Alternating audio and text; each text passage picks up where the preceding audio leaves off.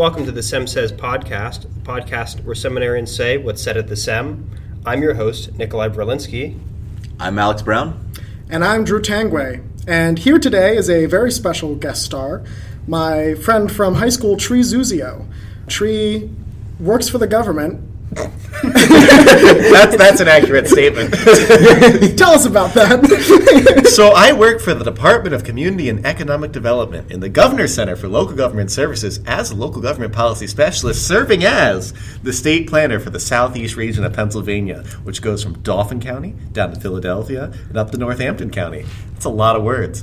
That took 12 seconds to say.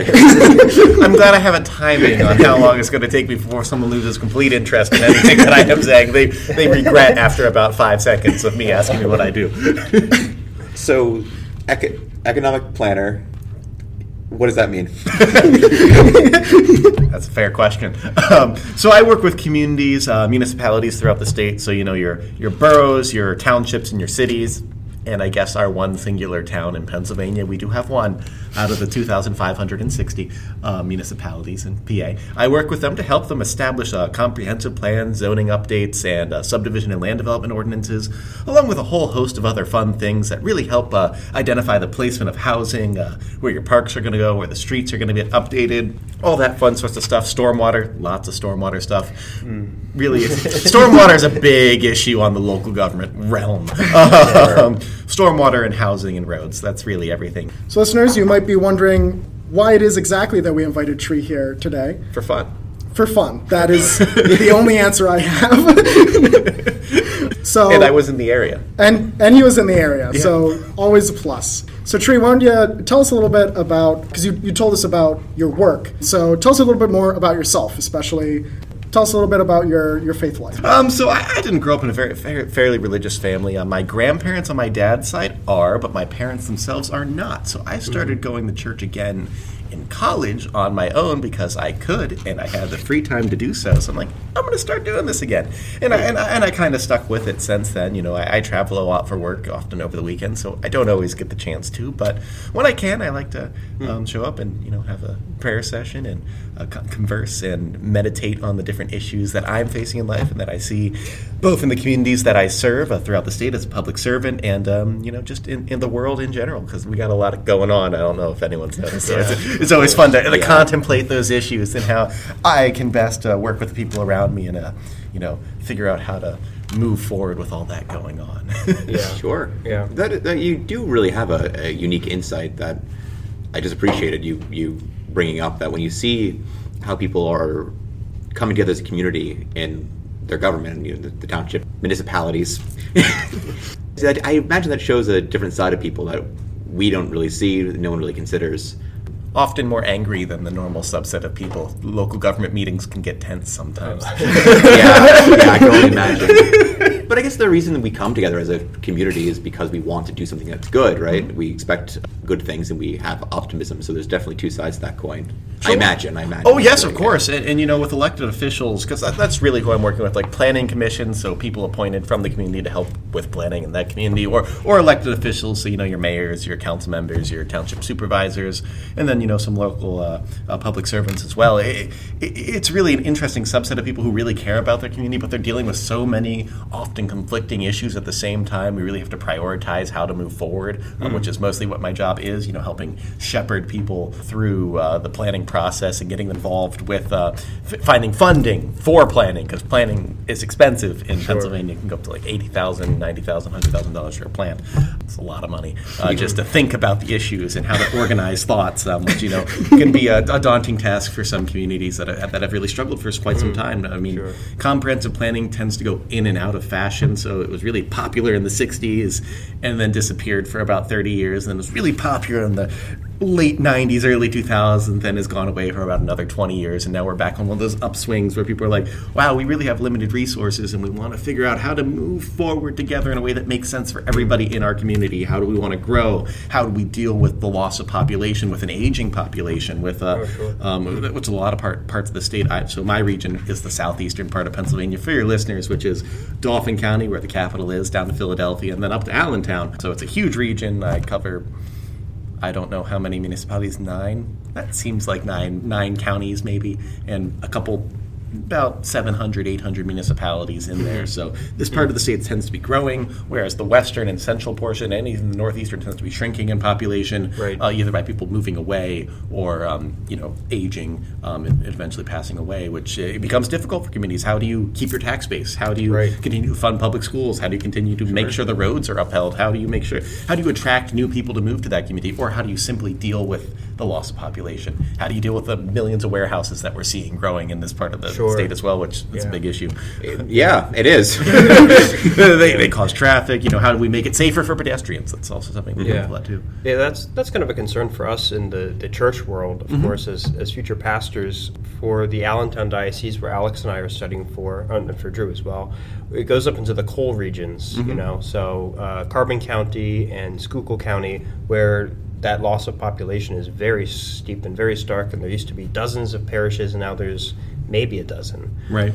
And so the people, there are still very, very faithful people who live up there, and, and our job is to still minister to them. But it's a changing dynamic of instead of it being so such an abundance of people, especially immigrant families mm-hmm. who are so tied to the church, now it's less and less of that, and more aging people, and more almost.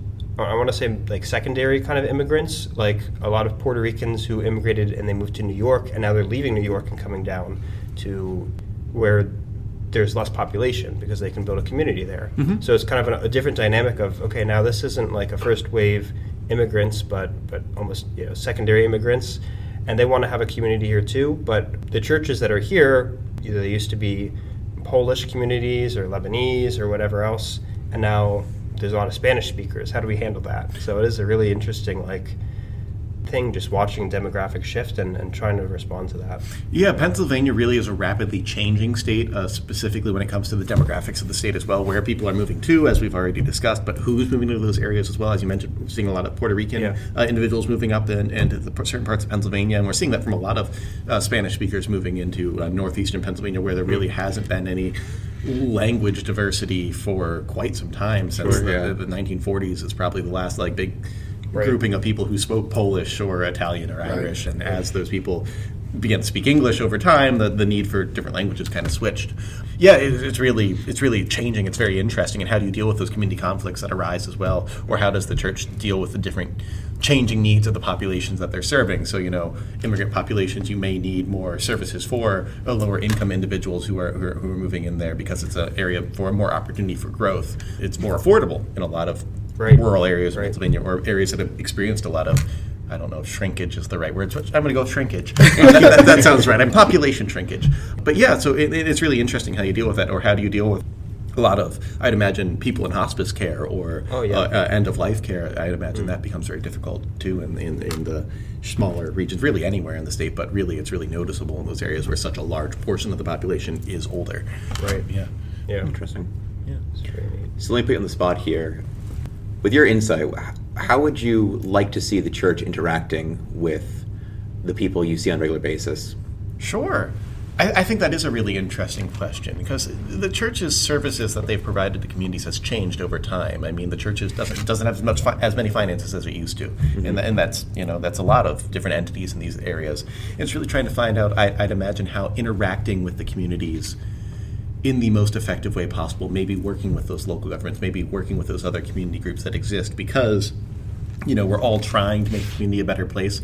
But you know, we were talking about earlier, standing outside uh, evening prayer, talking about communication and how, as humans, we tend to not be as great about it. But maybe, maybe opening up those communication lines and seeing how working with the population, how we can best serve the community and uh, together. And I think I think that's a really good way to move forward because public meeting places and public entities tend to be fewer and far in between these days. I mean, there, used to, there used to be a lot more. I mean, a lot more churches, a lot more synagogues, a lot more mosques, a lot more of everything, um, a lot more community meeting places, just in general. But hmm. as funds, as populations have gone down, those number of meeting places has shrunk as well. I hmm. mean, how many municipalities have I gone into where people are like, I really wish we had a coffee shop in town where people in high school can go and hang out? Because I hmm. mean, Drew, we grew up in Camp Hill and you know, we had that coffee shop where everyone would go and hang out, or the pizza place, which now closed. Did you know Zag's closed? I did not. Zag's closed. Um, uh, Yeah. Roberto's is still open, so we're fine. That's the longer establishment anyway. yeah, yeah, it's true. true. I, I liked Zag's a little bit better as yeah. I thought their pizza was Yeah, more it was quality. kinda- just yeah, personal. quality over quantity Yeah, yeah, of yeah, yeah, it's true. um, but but yeah, in, in, in finding those meeting spaces and how to uh, best adapt in, in, in developing those meeting spaces and areas where people come together and communicate, which just really, I mean, we see divisiveness ev- everywhere, mm-hmm. and we see that on local, in the local any any town you go to, there are people who are you know, like I won't go into whatever city which happens to be next door because I find the people who live there undesirable and I don't want to go there. We hear that a lot when we're talking to people out in the community, and we're like, no, well, you can go there and they can come here and. It's just interacting, and people are people no matter where you go. It's it's really not as bad as you think. You're just making it out to be worse, and Right. finding those spaces where people can communicate. And I think the church serves as an excellent way for that to, to happen, uh, both through the good works that the church does, through, um, helping helping out uh, poorer people um, with you know food drives and things along those lines. That's I go to St. Francis in Harrisburg, which is they, they have a soup kitchen there. But yeah, and, and, and really those types of activities I think are really useful for a lot of communities. Mm. I also think there's been an emphasis recently the the Pope's movement towards synodality, and there's been a lot of talk either which way about it. The the positive notes, the negative notes, where it's been implemented well, where it hasn't. But I think that the the the spirit of that being listening to the people and their needs and being able to really contemplate that mm. i think is is especially important. And it's also important for us to consider that that there is some communication that could happen between us and like public government mm. where even though kind of our first priority is the people who say i am catholic and who come into the church and who want to be there at the end of the day as, as a pastor we're taught that it, it's our role to care for everyone within our boundaries kind of whether they want it or not whether they identify as catholic or not we do have responsibility to help them Sure. and so the our local governments are, are one way.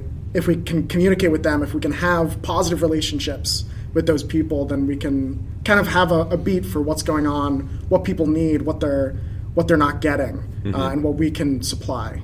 Yeah, it's, it's interesting to think about too because you know we have in the U.S. we have the long-established tradition of a separation of church and state. But however, those entities interact none, nonetheless. I mean, it's an entity within the United States. It's going to interact with government, and I think um, not shying away from that interaction and how best serving the community as as a whole because the government serves the community, the church serves the community, the public library serves the community. It's trying to figure out how they're interacting. As I guess public library would be government as well, but, but that's, that's besides the point. And, and insert any other thing that serves the community there.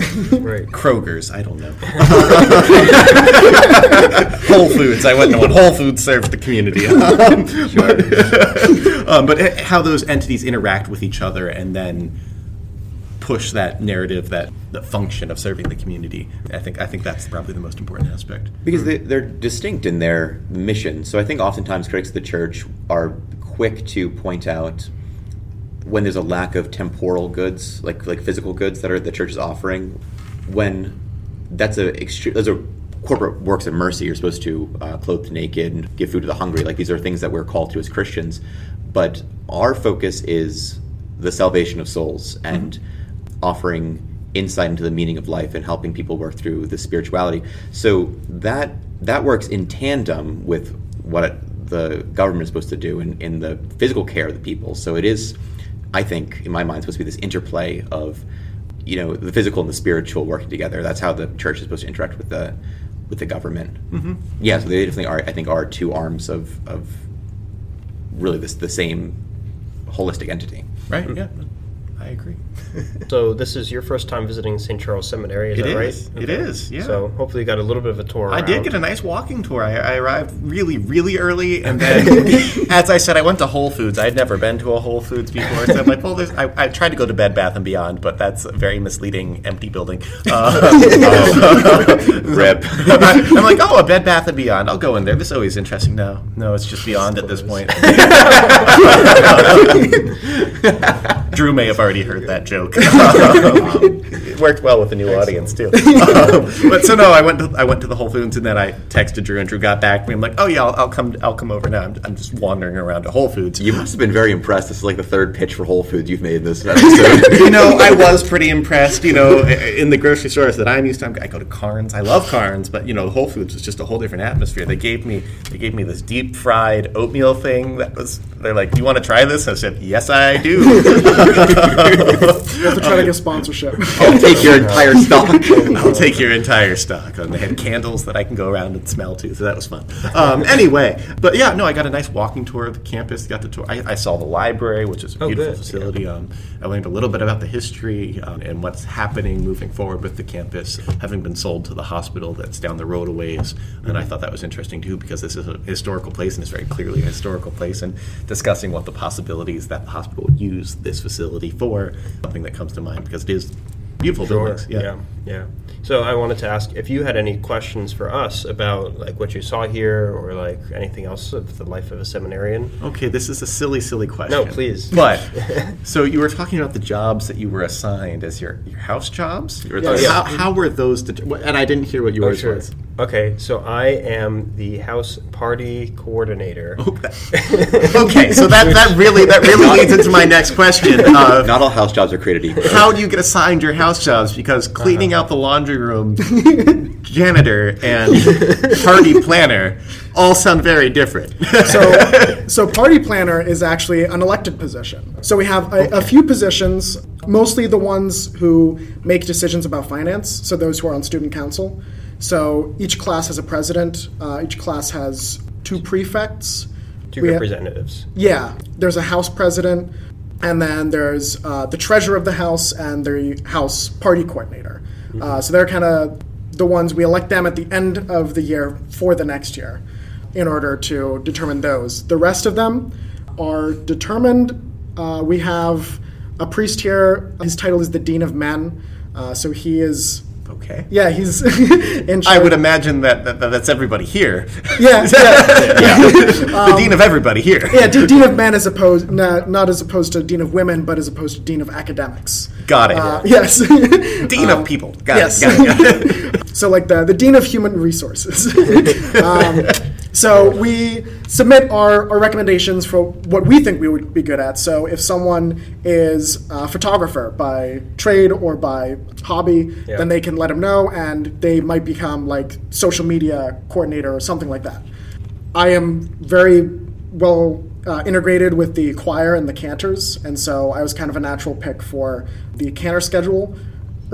Schedule, yeah, so I the one who And schedules room the cleaner. cantors. Yeah, and laundry room cleaner. Like someone, someone's got to do it. So Yeah, you, you pick a first preference, which is the job you want, and then the second preference is the job you get right. So um, there are jobs that need to be that need to be done. So it's picked from this list, and you just pick whichever one you don't mind doing. Yeah, That's yeah. fair.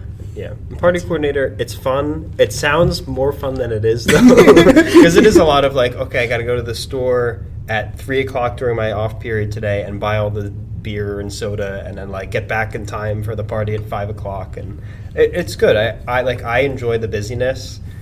Some people don't. That's, that's fair. So- That's fair. but yeah, That makes you a good job. elected party planner. Okay. Yeah. Uh, Very democratic. I like it. it's Nikolai the politician.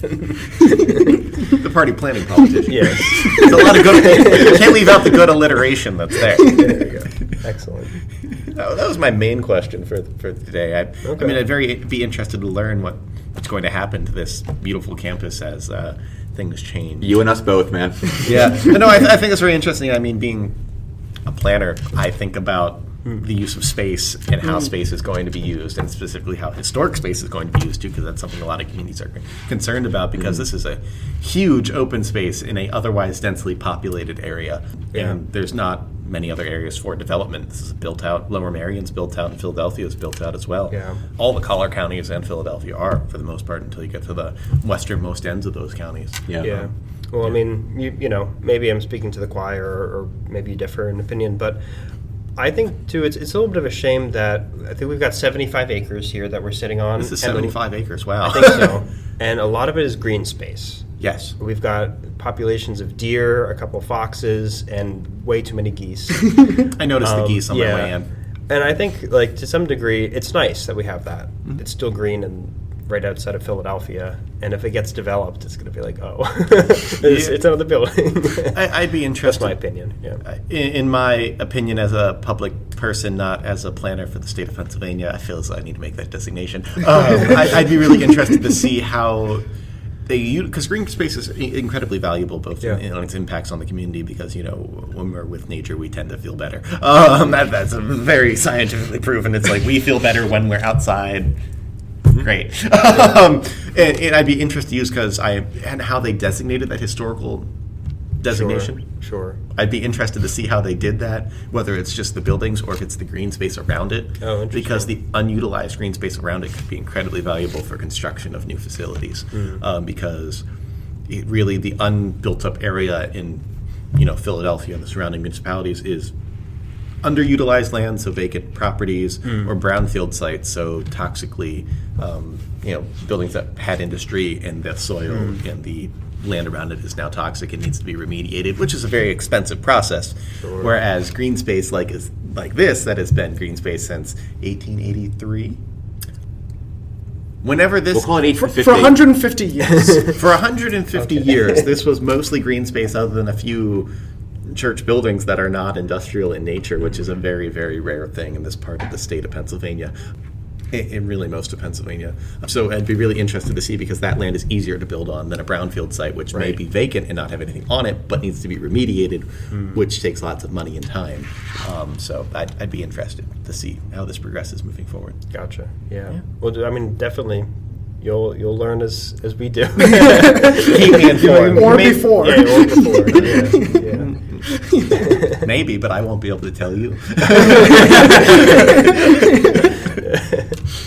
Well, excellent. Uh, but great. I, I think that's just about it for time. I think with with all the traveling you do, you actually travel between uh, our two dioceses, Allentown and Harrisburg, quite a bit, as well as Philadelphia. Yep. Uh, and in just less than a year, Nikolai and I will be deacons. Alex will be a priest. Uh, and so- Congratulations. Thank you. Congratulations. Thank you. Thank very you. Uh, so Alex will be assigned to a parish full time. I'll make sure to, to keep you in touch about where that will be. So if you're ever in town, you can stop by one of his in and- masses. and say hi. Yeah, Yeah. happy to. Yeah. happy to see you. awesome. Thank you so much for coming, Tree. Of course, it's been fun. Yeah, it was a pleasure to catch up, and uh, I hope that uh, my co-hosts had a, a good time as well as you listeners. I think I'm entertaining. So I don't know how anybody else feels about that. All right. well, thank you for joining us, and thank you, listeners, for tuning in.